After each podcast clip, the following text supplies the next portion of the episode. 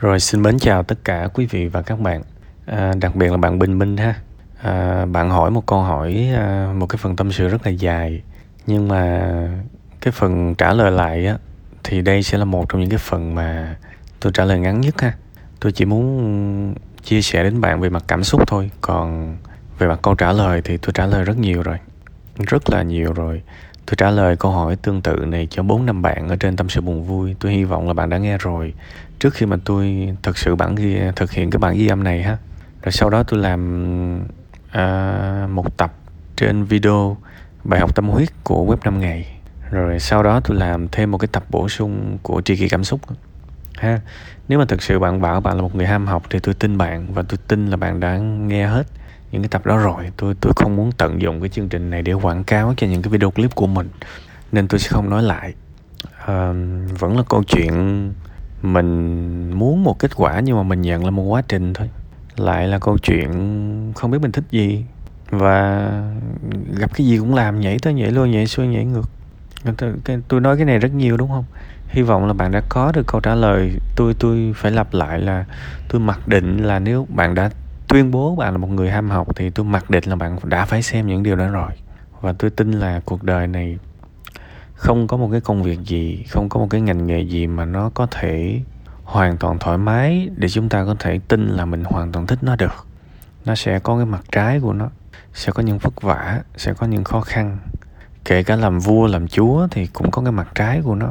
Đâm ra là tôi chỉ hy vọng là tất cả chúng ta hiểu được cái được gọi là một công việc yêu thích ha.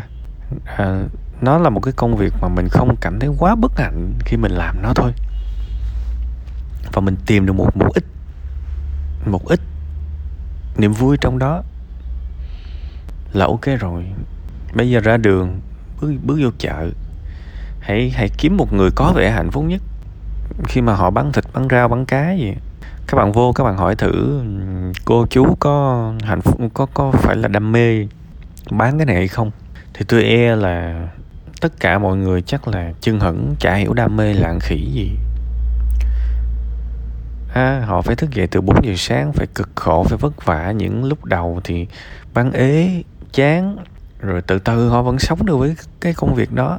Và chúng ta có thể gọi là họ yêu thích công việc của họ không? Gọi được chứ, mặc dù là họ chẳng có chọn lựa gì nhiều, đúng không? Bạn hãy hỏi những người sale bất động sản.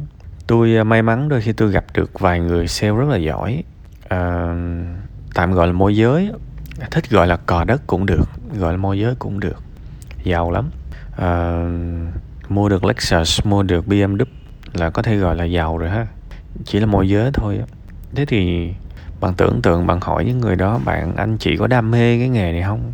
Thì tôi khẳng định với các bạn bây giờ thì chắc là họ nói họ đam mê á, chứ cái ngày đầu bước vô tôi nghĩ chắc chả có đam mê gì đâu. Tại vì sao tôi lại nói cái điều này? Có một lần tôi hỏi là hồi nhỏ em có nghĩ lớn lên mình làm công việc này không? Thì bạn đó nói là trời, anh nói giỡn à. Em mà học lớp 10, lớp 11 mà em nói với ba má em là lớn lên em làm sale bất động sản, chắc ông bà chặt đầu em luôn quá. Chưa bao giờ em nghĩ tới cái công việc này trong đời hết. Rồi lớn lên em cứ làm này nọ, cứ nó đẩy qua đẩy lại. Rồi từ từ mình làm, mình thích lúc nào cũng hay đó. Thế thì các bạn mình phải đặt một cái vấn đề nữa là tại sao cùng làm công việc này mà 100 thằng thì hết 90 thằng nó rụng rồi, còn mỗi mình với lại 9 người nữa, tỷ lệ 10 mà thất bại hết 9.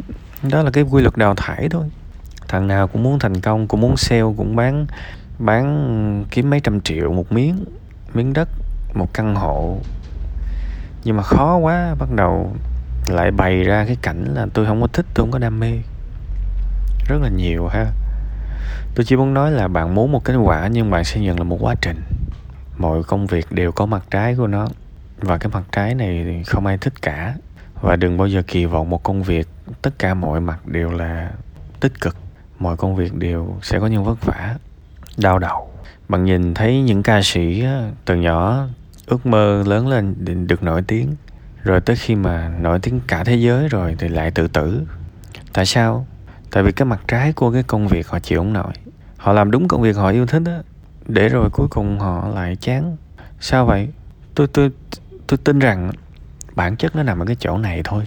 Cái chữ đam mê của họ nó quá mơ hồ. Cũng giống như là phần lớn mọi người bây giờ có cái chữ đam mê quá mơ hồ.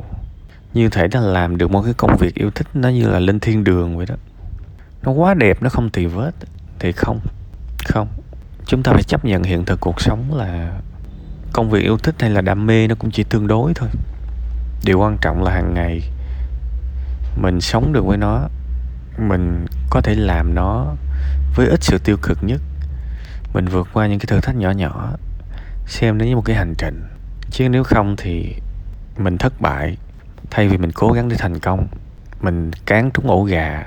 Thay vì mình cố gắng mình đứng dậy mình đi tiếp, thì mình lại dở cái quẻ là tôi không biết mình thích gì, thì chán chết. Thực chất là các bạn biết mình thích gì đó chứ, chẳng qua các bạn ghét thất bại thôi ha. Hãy nghĩ về cái lời cuối cùng tôi nói. Các bạn biết rõ mình thích cái gì á, chẳng qua các bạn ghét thất bại thôi.